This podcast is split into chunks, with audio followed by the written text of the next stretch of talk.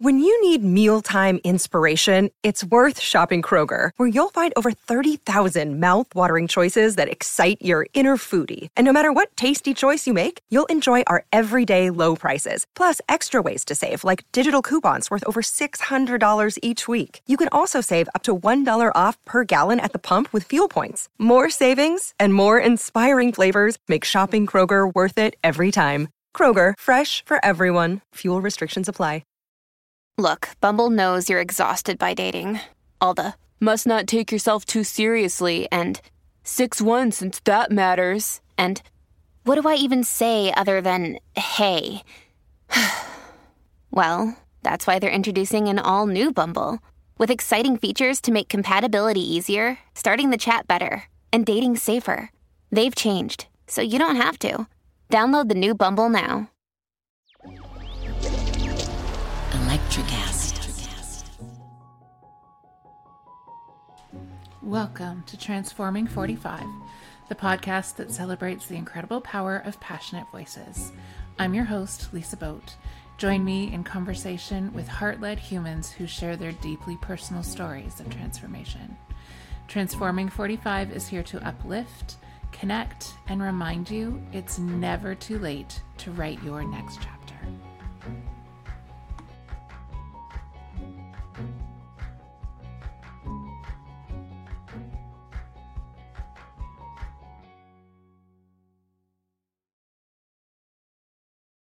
Hello, and welcome to this week's episode of Transforming 45. This week, I am absolutely thrilled to have uh, internationally known author Arielle Ford on the show to have a really fascinating conversation about what I know will be a lot of things. Uh, but Arielle is a celebrated love and relationship expert, author, and speaker whose mission is to help people find love, keep love, and most importantly, be love. She's a gifted writer and award winning author of 11 nonfiction books, including the international bestseller, The Soulmate Secret Manifest the Love of Your Life with the Law of Attraction. And so the people welcome Arielle. I'm so glad that you're here today. Oh, thank you. The people who listen to my show know that I always start with "Tell me your story," but you have uh, you have so many stories to tell. So we are going to focus on one, and that is tell me the story of how you came to writing a fiction book after years of writing nonfiction. Yeah, that was pretty crazy. So it was never ever on my to-do list to write a novel ever. And one day, about five years ago, my husband came walking into my office and he said, Oh, I had this idea. You should write a book about me. And the book should be called I Married an Alien. And I said, That is a really dumb idea. No, thank you. And he walked out. But when he walked out, I started thinking about, like, well, if I were going to write a book about Brian, what would that book be like? And I realized it would have to focus on his personality because he's just I call my heart chakra on legs. His whole mission in life is to make sure that everybody he comes in contact with has the experience of being loved. So I thought, well, if I were going to write a book, the the hero of the book would have that personality. And then I stopped thinking about it. And then the next day, the title for the book came to me, and I was like, oh my God, that's a great title. And then the day after that, the first line of the book came My mother was right. And then the book started to unfold in my head like a movie, and I could see that most of it takes place in Rishikesh, India. And I kept pushing it away like, get out of here. I'm not going to write you. Go away. I don't know how to write fiction. And then I got an email from masterclass.com, and they were promoting a course um, with Dan Brown on how to write a thriller. Well, I love to read thrillers. Don't need to write one, but I love to read them. So I signed up for the course. And the third episode was Dan in his living room talking to the camera saying, Oh, and you have to think about location as a character in the book, just like Florence, Italy was a character in Da Vinci Code. And then the light bulb started to go off because, oh, if I were going to write this book, I'm never going to write, Rishikesh, India would be a character in the book. So for about I don't know, two or three weeks, this book is haunting me. It's unfolding in my head. I can see it. I'm trying to push it away. It won't go away. So I sit down and I have a conversation with God. And I said, Listen, God, I don't want to write a novel. But if I'm meant to write this novel, then you need to you need to send me one thing. I need to manifest a business class ticket to India to do research. That's about $7,000 worth of ticket. And I thought, then I felt all this relief. Oh, this is never going to happen. I'm free of the book. Two days later, I had the ticket in my hand. So I went to India. I started doing the research. Every little movie piece I saw in my head, I tripped over. I saw the spiritual bookstore. I walked into it. All this stuff that's in the book, I actually experienced. So um, I now say I had no choice but to write The Love Thief. It was inside of me, kicking and screaming to get out. It took me four and a half years of writing. I had many, many. The long, I'll just tell you, the longest chapter in the book is the acknowledgments for all the help that I had. So that's that's the short version of what happened. well, it's a really powerful story. And it's re- interesting to me uh, as I was reading that section in the in the that chapter at the back of your book about place being a character because as I was reading, one of the things I noticed is that the story felt so much more grounded. It felt rich when it was in India. And it had a completely different feeling for me when it was in when Holly was in the States, both at the beginning and at the end. And I was wrestling with, I was really wrestling with why that was because that section when she was in India was so beautiful. Like I was having sensory experience of, you know, the smells and the textures and the colors. And so, was that intentional in your writing of creating that really different um, space it, for her to have those it? Was because I've been to India seven or eight times now. And for me, you know, some people really love Disneyland, like it's the happiest place on earth. For me, it's the most miserable place on earth. Uh, for me, everything about Disneyland is false and phony and contrived. But India is my Disneyland because all your senses come alive. You know, now here, having lived in San Diego for all these years, I don't notice what I'm hearing or seeing or tasting nearly as much as I do in India. So I really wanted the reader to feel like they were with Holly, who was experiencing India for the first time. What would that be like for her? Because it is a sensory overload. So, yes, it was intentional. Mm-hmm. Well, it really came through. And I loved the way that Holly's character evolved while she while she was there right that she was able to start experiencing those things and as the there are a couple of sections that i really loved. Are you okay if i read what a couple yeah, of sections let's just to you? stop there for one second oh and, yeah. and tell your audience what the book's about because oh, it's yes. a romantic spiritual thriller with a very juicy revenge subplot and a surprise happy ending so it's about a 38 year old woman who has spent her whole life looking for Mr. Right. It's not happening. She thinks she's found him. He betrays her in the most horrible ways possible. And she is a non believer, non seeker. She's not into any of this stuff. And yet mm-hmm. she ends up in India. Yeah. Thank you for that. Um, and before I get into this, actually, I wanted to ask you about the creation of Holly because the work that you do is helping people to find love and to be love. And I was wondering if there's inspiration for Holly from that element of the work that you do. Oh, 100%. Yeah. Like, you know, so she has this guide, this mentor in the book named Deepak. And, you know, people always ask me, well, is it based on Deepak Chopra, who is my longtime former client, a good friend of mine. It's like, actually, no, Deepak's a very common name in India, like John or Bill or Steve. The, the wisdom coming out of Deepak's mouth is a compilation of, of myself and what I teach, as well as people like Gay Hendricks and Neale Donald Walsch. So it's a composite amount of wisdom that I wanted to feed in there to foster her growth. Mm-hmm. Yeah, it's and those were the actually those were the quotations that I underlined because some of the themes that I that I really resonated with because it intersects with the work that I do with women as well is around knowing that love doesn't come from outside of yourself. Right? That it is not a role that we play. It's something that lives within us. Um it was this nothing is permanent it's a fallacy and misdirection to live for someone or something, or even the whole fantasy drama of a white picket fence.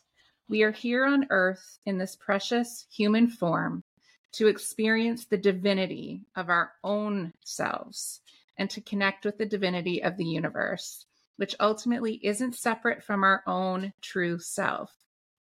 It's the purpose of our life. And that I loved that. It's so powerful and it's so an- antithetical to what we are taught, right? That we are taught that we are meant to live for other people and that we are to be in service of others. And well, yes, that comes through. It is more powerful when it's coming from a deep place of self love. Yeah, this could get into a really deep conversation because if you if you just take it to this the simplest of quantum science, yeah. there are a couple of things that we know. One of which is we are already connected to everything and everybody. We are not separate from anything or anybody. And when, you know, most people talk about romantic love, they're caught up in the drug high of the state we call being in love which mm-hmm. is your brain on drugs, on oxytocin and serotonin and adrenaline and dopamine, especially dopamine. And it's not real. You're having this experience with a stranger. You don't really know this person at all. And yet you feel like you can't live without them. And it's really nature's trick to get us to procreate, to keep the species going. It is not love and it doesn't last, as anybody who's been there and left it knows. Uh, mm-hmm. Scientifically, it lasts anywhere from six months to at the very most three years.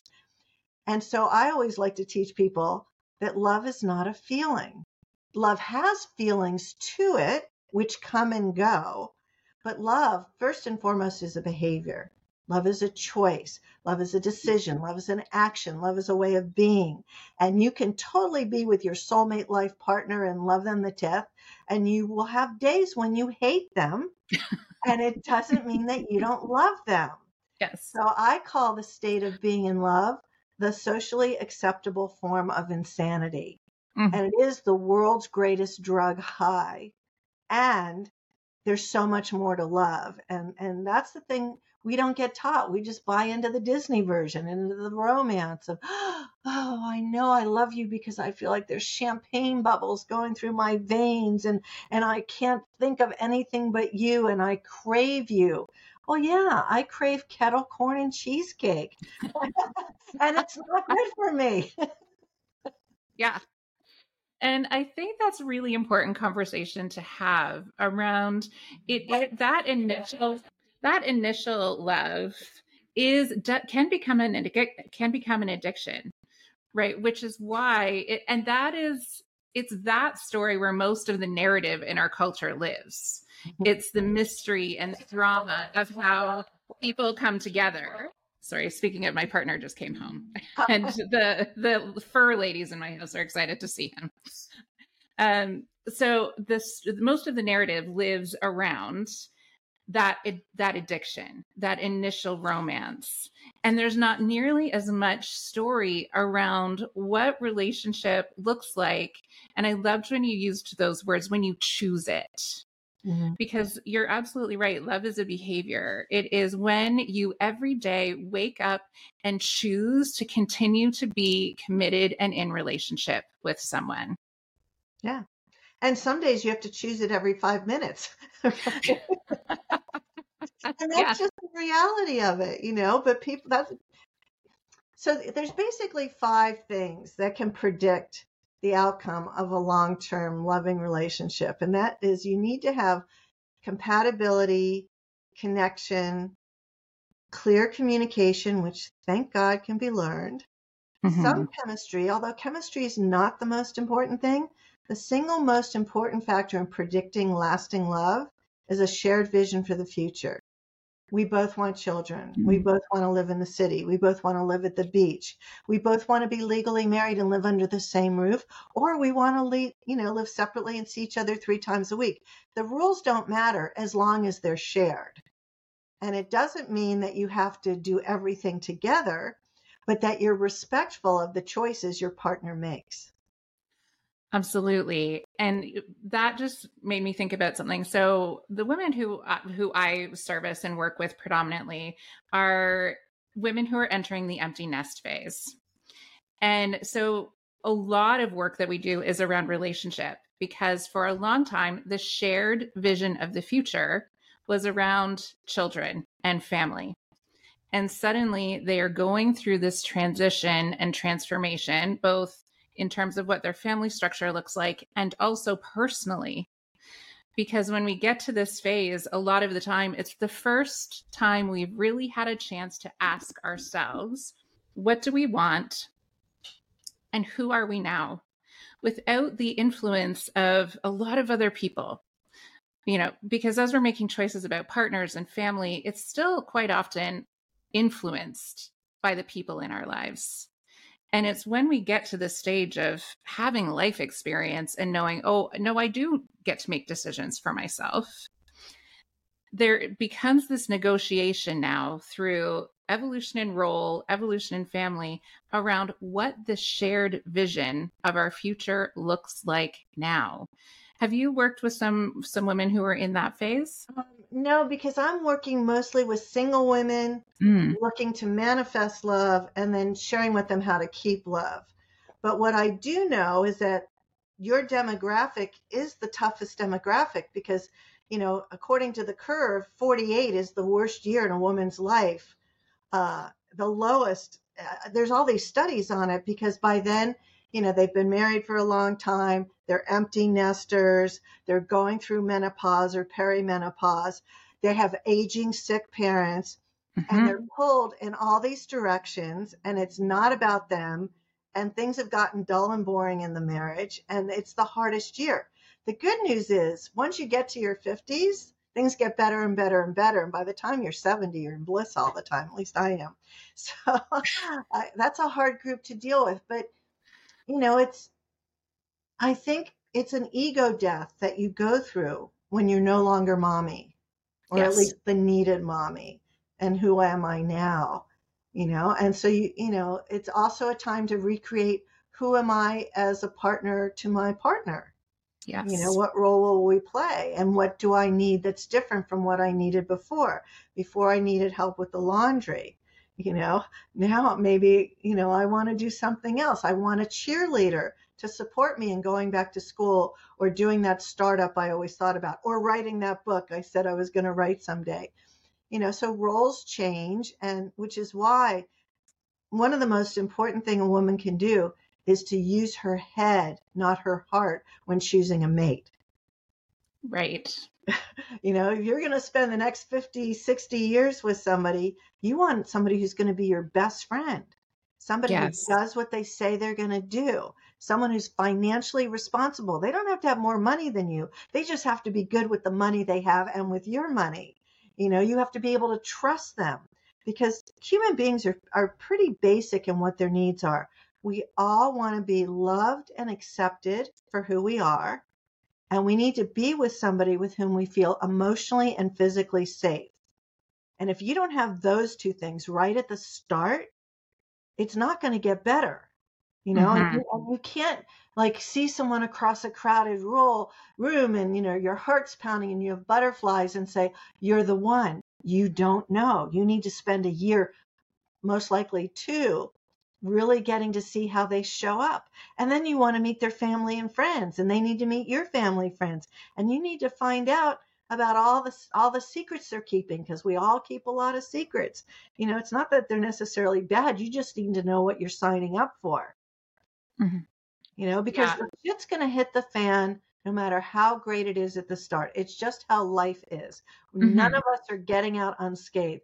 One one of the crazy things about that happened when The Love Thief came out was I started getting emails and calls from readers who who said to me, most of the time in a whisper, You know, you wrote this book for me. And it's like, But I don't even know you. And I discovered that almost every single woman I've come across has been cheated on and betrayed and has had her heart broken. And they never talked about it. It wasn't cool to carry on through the rage and the sadness and the depression. They bottled it up. And then by reading Holly's story, they felt seen and heard. They felt like they could have some healing because a lot of the readers said, Oh my God, I didn't even know how wounded I was until I began to heal from reading The Love Thief. Mm-hmm. And that is one of the beautiful things about art and creativity is it gives people an experience that they haven't necessarily had in their own lives. And I think what you mm-hmm. said is so important around actually feeling the feelings right? And that i feel like it's sort of the work of women of our generation at this point is getting into removing all of the boundaries we've placed around ourselves around what we are allowed to feel and what we have labeled as negative feelings. Yeah. Right? And giving ourselves the space to really just experience the emotions because it's so energy expensive when we hold all those hold emo- emotions. You know i was i was working with somebody this morning and i said squeeze your hands as hard as you can. Just squeeze them and squeeze them and squeeze them. I said how does that feel? She was like well i just i need to stretch them out and that was really hard and it took a lot of energy. I said right. It's the same thing if you were doing that to the emotions inside of you. Yeah and then you also have to get to the point where you can uh, discern between emotion and obsession. So when somebody's suffering from a broken heart, broken heart, and they're craving that other person, that craving is it's a, a drug detox, yeah. right? They're literally craving that. And you know they're never coming back. Like your logical mind knows, oh, no, he has cheated on me with 17 different women and has four kids I didn't know about. He's not coming back. Mm-hmm. Right. So, how, and we've been taught that when we break up, we need to stop loving somebody, which is like so crazy. You can love the cheater, you just can't obsess about them or allow them back in. Right. So, you find a little corner of your heart. Okay, we had 12 great years. We now have two kids. Yes, he did some terrible things. Yes, it really hurt me. And at one time it was good. So I'm going to mm-hmm. love him a little bit, but I'm going to stop obsessing and make myself available to something new. And that takes professional help. Any woman out here who thinks she can do it herself is crazy. This is why God invented therapists and coaches. We can't do the growth work alone, which I just want to segue into one other thing is what yeah. is the purpose of a soulmate marriage? I've had this conversation a couple of times with Harville Hendrix, who Oprah calls the marriage whisperer. If you don't know Harville Hendrix, read him. He's amazing. And Harville believes that the purpose of soulmate marriage is to take sacred vows and then create a container of safety in which it's safe for your early childhood wounds to come up to be healed. So the hmm. deepest healing path in existence is marriage. But no one tells you that. So when it gets rough and when we're processing our stuff, we think, oh, I made a big mistake. The grass is greener over there. But it really isn't. Because if that mm-hmm. were true, the stats would show it. Here are what the stats are. We all know that 50% of first marriages end in divorce. What no one seems to know is that 62% of second marriages and 71% of third marriages end in divorce. Now, why is that? Did you marry the same person three times, or was it you who never changed? Right. Yeah. and that pattern is definitely something that needs to be examined and it it makes me think of a question i had also so when you were when you were talking about marriage creating the sacred container and and and the love that can be developed in that for each other and for self one of the things I was wondering about in the book was as well, I don't want to give away a spoiler, oh, but go for it. Go for it. okay. So when Holly is walking down the aisle at the end and Deepak is with her and she says, you know, I learned what true love is from him. I was wondering what the difference is between because she had this beautiful relationship with her mom and her auntie as well, where she had this really loving relationship and community. So, what was the difference between the love that she was learning about with Deepak and the love that she had in this um, matrilineal well, she line? grew up as an only child of a single mother who didn't even know the name of the sperm donor. The mother ate a quaalude at a concert and had sex with a roadie. And all she can remember of that night was that she consciously took the drug and he had a wedding ring on. And that's all she knew. And her whole life, she wanted a dad. She wanted that, you know, uh, paternal love. That's what she was seeking. And that's what she had with Deepak. That was her fantasy father relationship. Right. So that was the love she had with him because he he was always there for her. He was the one who guided her out of her deepest pain. Mm-hmm. So was it that foundational experience she had then that allowed her to be open to a healthier relationship? Well, since she'd already seen the worst that a relationship could be, knowing she was never going to do that again, and without spoiling the whole story, she'd already spent a couple of years with her soon to be husband in a non romantic setting where he was the guy who would take a bullet for you, literally. He he was a stand-up, honest, transparent, heart-centered, believable, you know, trustable man. And so, you know, it wasn't hard to move on from there because anything that wasn't what she used to have was going to be an improvement. And she picked a good one, but not instantly. You know, it didn't happen mm-hmm. overnight. Yes which I also think is essential that she actually took the time to heal. Because if we go back to the beginning of our discussion, talking about the chemical reaction that happens when we first are in love and the addiction that that can create, the, the addictive part of our brain, if we are in pain from a breakup, wants to get back to that state so desperately.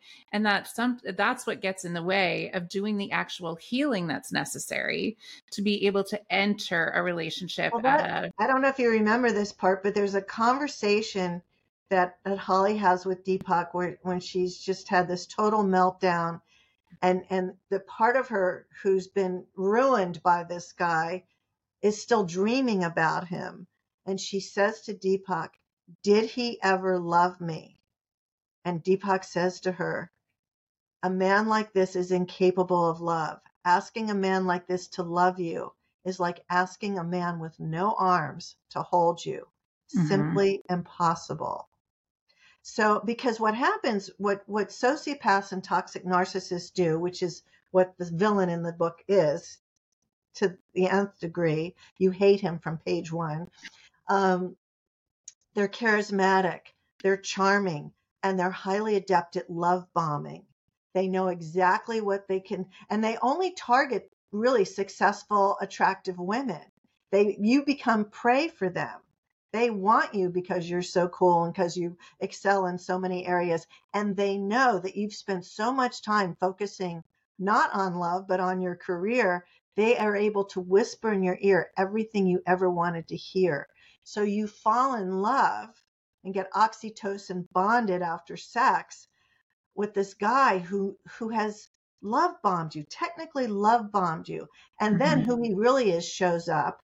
And then you spend all your time, what did I do wrong? How can I get him back? I know that good guy's in there. I just spent three months with that good guy. I want him back. This is this was my dream, my fantasy. But they're great actors. These guys can cry on cue. They know how to, they don't know how to feel emotion, but they sure know how to fake it.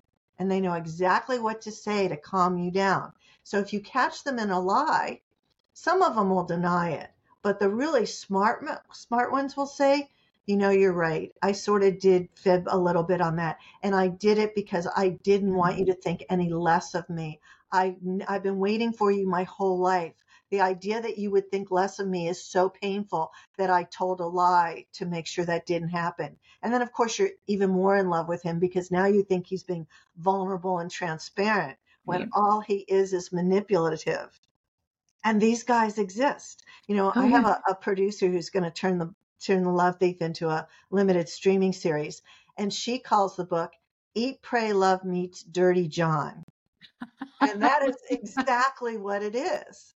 You Yeah. know, that's exactly what Dirty John did to his victim. Absolutely. And it's so complicated because I remember um, in a similar section in the book when Holly said, I feel like there is a good Barry in there who's surrounded by this awful Barry. And that is the that is the complexity of dealing with these kind of relationships because most of the time narcissists and sociopaths aren't just born right? They they are this way because of trauma that they have experienced themselves. So there is the like the empathetic part that wants to recognize that and know that if they hadn't had that trauma they might be different people. But you can't fix them and you can't change them. exactly It, you can't change them. It's like the psychopath kids who start by killing dogs and then become serial killers. There is no drug for that. There's no therapy treatment for it.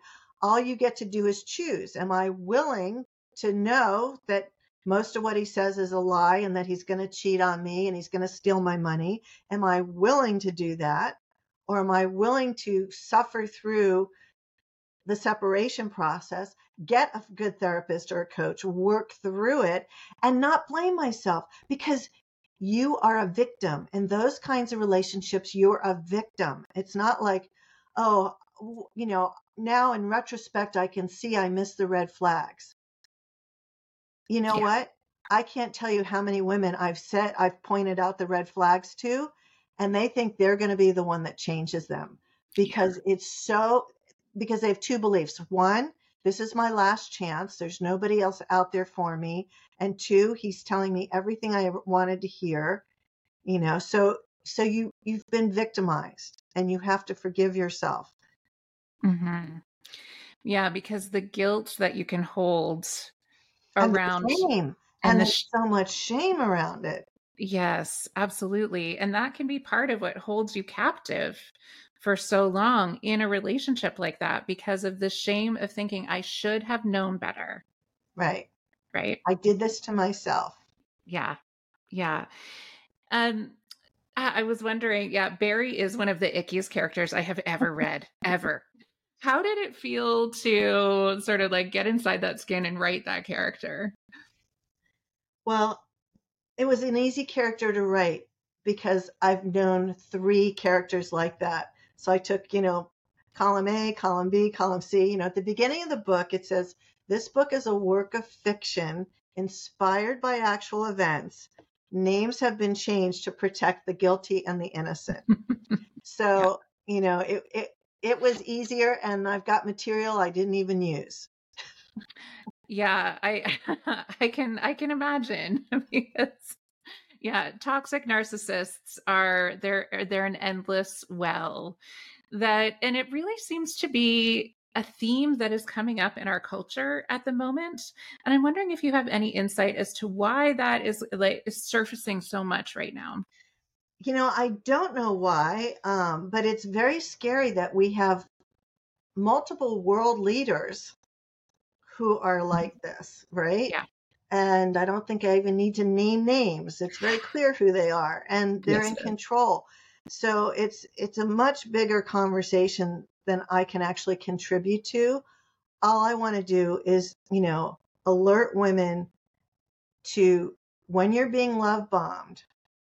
Okay, get to a professional right away, right? Mm, and just say, listen, I'm so attracted to this person. You know, it looks like the greatest thing ever. And it's moving at the speed of light because that's what they do. They move really fast. I mean, Barry had her hooked on the first hour they were together, right? Mhm. Oh, I've been waiting for you all my life. I can't wait to have more children. You are so beautiful. How is it you're still single? You know, mhm. all of that, you know, and then, you know, then there's the roses and the candy and the clothes and the plastic surgery. I had such a viscer- visceral reaction to that when that was the engagement gift. I was like, ah, no, run, And that go. really truly happened to a friend of mine. That really happened. Wow. And she already had great boobs. what do you, you don't even need this. No. well, but he just wants me to be a little bigger for my wedding dress. I was like, oh my God. Oh, no. Yeah, that is when someone is literally telling you that your skin needs to be different, that your everything about you needs to be different. There, there is no negotiation there. Um, there was some really great, uh, also when when Holly was in India, some really beautiful and meaningful spiritual ex- experiences that she had there. And I was wondering if you could talk a little bit about the power of the Ganga of the river. So the character in the book, the holy woman Sadhviji, is a real mm-hmm. person. She's actually one of my best friends.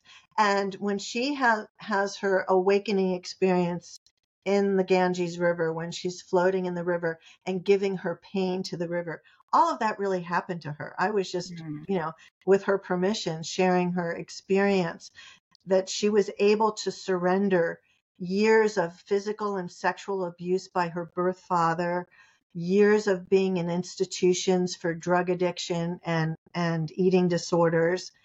And now she's in her early 50s. She has a PhD from Stanford. She runs the largest ashram in India. And she shares her story that, you know, the belief in the Hindu tradition is that the Ganges River is a goddess, Ma Ganga. And if you give your pain to the river, you will be healed and she, as she was, as other friends of mine have been.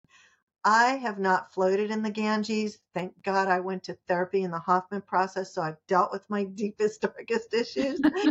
but I, um, the the location of where she goes in the river is one of the cleaner places for the river, mm-hmm. up in the north part of Rishikesh, which is described in the book. So, yeah. uh, how does it happen? Who knows? I, you know, I, I was in India with Deepak Chopra once, and we were about to do a circumambulation around Mount Arunachala. It was a 12 mile walk underneath a, the full moon of Pongal and with a half million people. It's this crazy experience. And as we were starting the walk, he turns and he looks at me and with this glint in his eye, he says, he says, in India, the divinity and spiritual experiences are not hard to find they're impossible to avoid. And he's right. You know, just walking along the river in Rishikesh, stuff will happen. The veils are thinner. I had that experience multiple times last time I was there. I remember I was walking through Tapovan, the little village, and and I had seen people wearing red strings around their wrists that had been blessings. And I was thinking, God, I'd really like to have a blessing. And I feel a tap on my shoulder and I turn around and it's a man dressed as Hanuman, the monkey god, all painted up with a crown on. And he says to me, Madam, may I give you a blessing? And then I got the blessing in the red string, which I wore for six months till it fell off. So, you know, magic exists and it's easier to find in India. That is really mm-hmm. powerful and such a good, I mean, going to those spaces and having those experiences can build that sense of trust that magic does exist everywhere. And, and be able to start building your tools for how and then how do i access it when i'm when i'm back in the in the everyday life that i live? Were you able to bring that back with yeah, you? yeah definitely. And i've always really believed in magic and i've always trusted that the universe has my back. And i've had to learn along the way that sometimes it's a real blessing when I don't get what I want. Mm-hmm. You know, like when I look back, I was a first time bride at 44. You know, I waited a long time, and when and you know, when I look back at all the men I thought I wanted to marry that I did marry, I'm so grateful now. You know, it would have mm-hmm. never worked. You know, especially one of them. He he was my first and yeah, you know, toxic narcissist. You know, I was just completely strung out and addicted and thought he was the one. Mm-hmm. And um, so not getting what you want, like I always say, rejection is project is protection. Yes. Right. So yes. if, it, if you're online and you're dating and you think you've had a good date and somebody ghosts you, thank God for that. Right. Mm-hmm. It, well, yeah. That's, that was not your guy or not your girl. So thank God for that. Yes, it absolutely was not meant to be. Yeah. Uh, the other thing I was really fascinated by, and please correct me if I say this incorrectly, was the Nadi readings. Uh huh. That's right. Okay. So, did you you had one done? Oh, I've had many done. Yeah. So, so five thousand years ago, there was this seer who wrote down the futures of lots of different people on palm leaves. They're called uh, palm leaf readings, Nadi readings.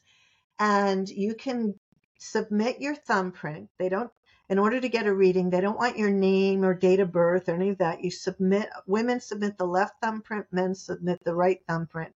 And then they go in search of these bundles of lots of different palm leaves. And when they think they found one that has your leaf in it, you go in for the reading. And it's a very slow process because you have a priest who's reading the ancient Tamil off the leaf. And then you have an interpreter who's turning the ancient Tamil into what I call Hinglish, because even though it's English, it's really hard to understand. And it takes a long time till they determine they've got the right thing because they, they ask you a bunch of questions like, you know, uh, your mother's first name begins with L. Her name has five letters. Uh, her name is Laura. Uh, she is uh, born in September. You know, she has diabetes. Like, and if you're saying yes to all those questions, then they say, oh, and your father's name is this. And, and when you get to like 20 correct answers, that's your leaf. Okay. And then they tell you everything about your life, starting with the date and time you were born, which is on the leaf, you know, early childhood, college, career, kids, health, money, real estate, all the way up to if you want, they'll give you the date, time, and circumstances of your death.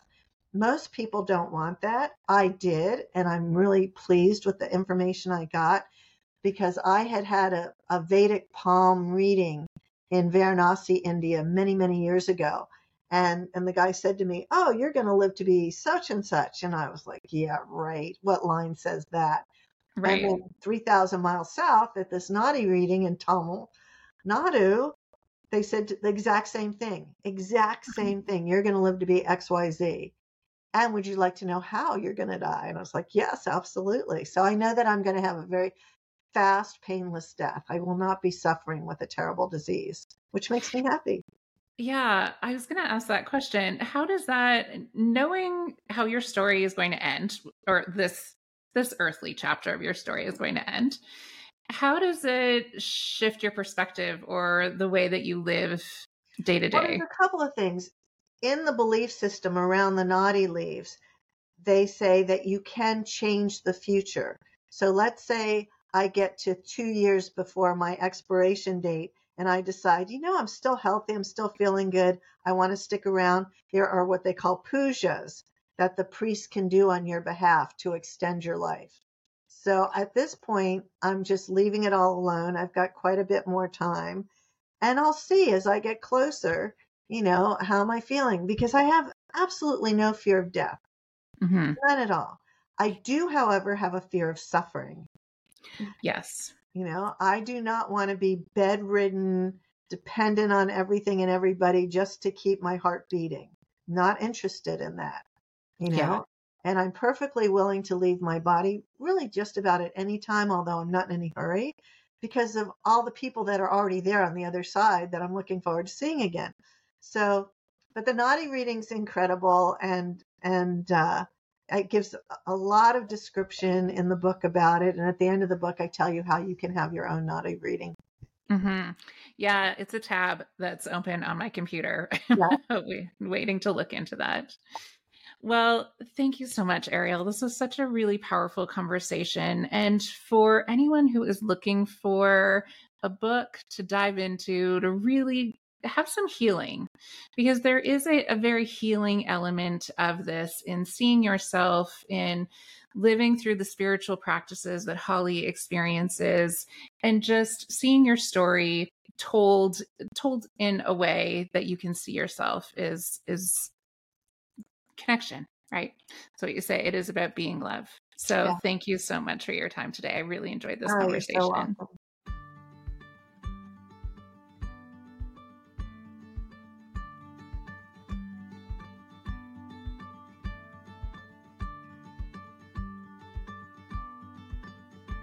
Thank you for joining me on this transformative journey. Your support means the world. If you resonated with our conversation and want to uplift the Transforming 45 community, here's what you can do. Connect with me about how you can reclaim your own magic. Check the show notes for all the ways you can find me. Subscribe and share. Hit the subscribe button so you never miss an episode. And if you found value here, share it with friends, family, and anyone seeking inspiration. Leave a review on your favorite podcast platform. Your words can make a significant impact and help others find their way to these transformative stories. Join the conversation on social media platforms. Follow us on Instagram at lboat. You can also find me on Facebook and TikTok. And if you know someone whose story could inspire others, reach out and let me know. I love connecting with diverse voices that carry the power to transform lives. Remember, your support fuels my mission to share authentic stories of transformation. Thank you for being part of the Transforming 45 family. Until next time, keep shining your light and embracing your journey.